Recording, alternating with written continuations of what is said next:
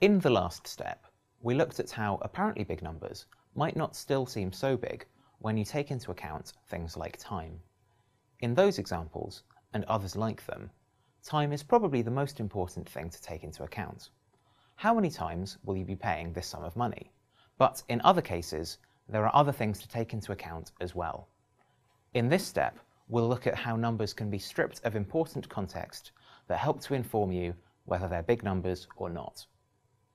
Does 0.1% sound like a big number? Probably not. If you told me something about 0.1% of people who live in Sheffield, I have a sense of how many people that is, because I know the size of the city. If you told me something about 10% of the food I eat in a week, I can guess at that.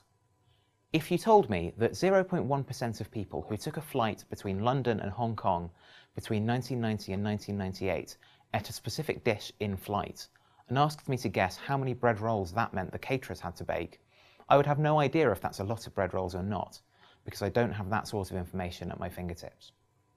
This kind of context is crucial in understanding whether numbers are big or not. 2% might sound like a small number of people, but if it's of all people in the world, it's a lot. 80% might sound like a lot of people, but if it's people who work in my building, it's a lot less. How might this work in practice? Let's look at an example. There's been debate in the UK recently about the country's military spending. NATO has a target for its member states, of which the UK is one, to spend a minimum of 2% of their GDPs on defence. The UK has done so ever since it's been a member of NATO, but recent budget projections suggested it might fall short in the future. Once again, though, it's important to consider whether 2% is a lot. At face value, 2% doesn't sound like a lot, it's a small fraction of GDP. In the financial year 2014 15, the UK spent £36 billion on defence, which was 2.2% of GDP.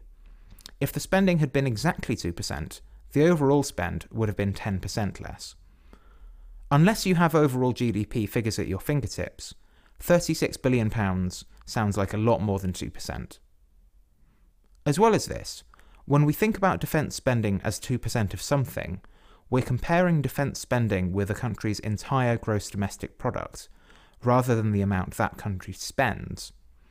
Defence spending as 2% of GDP is different from defence spending as 2% of overall spending. Going back to the year 2014 15, overall government spending in that year was about 43% of GDP. That means that the spending of £36 billion, or 2.2% of GDP, on defence corresponds to 5.1% of government spending. So, in order to understand if spending 2% of GDP on defence is a lot, we need to understand how much money this is in total and what fraction of government spending it corresponds to in order to compare defence spending with other government spending. So not only can 2% sound like a little or a lot, it can also be legitimate to describe this very same number as 5.1%, which obviously sounds like a little more than two and a half times as much.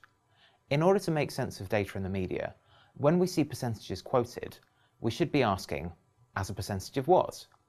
But also, how much does 100% actually correspond to? Whether that 100% is a number of people, a sum of money, or something else.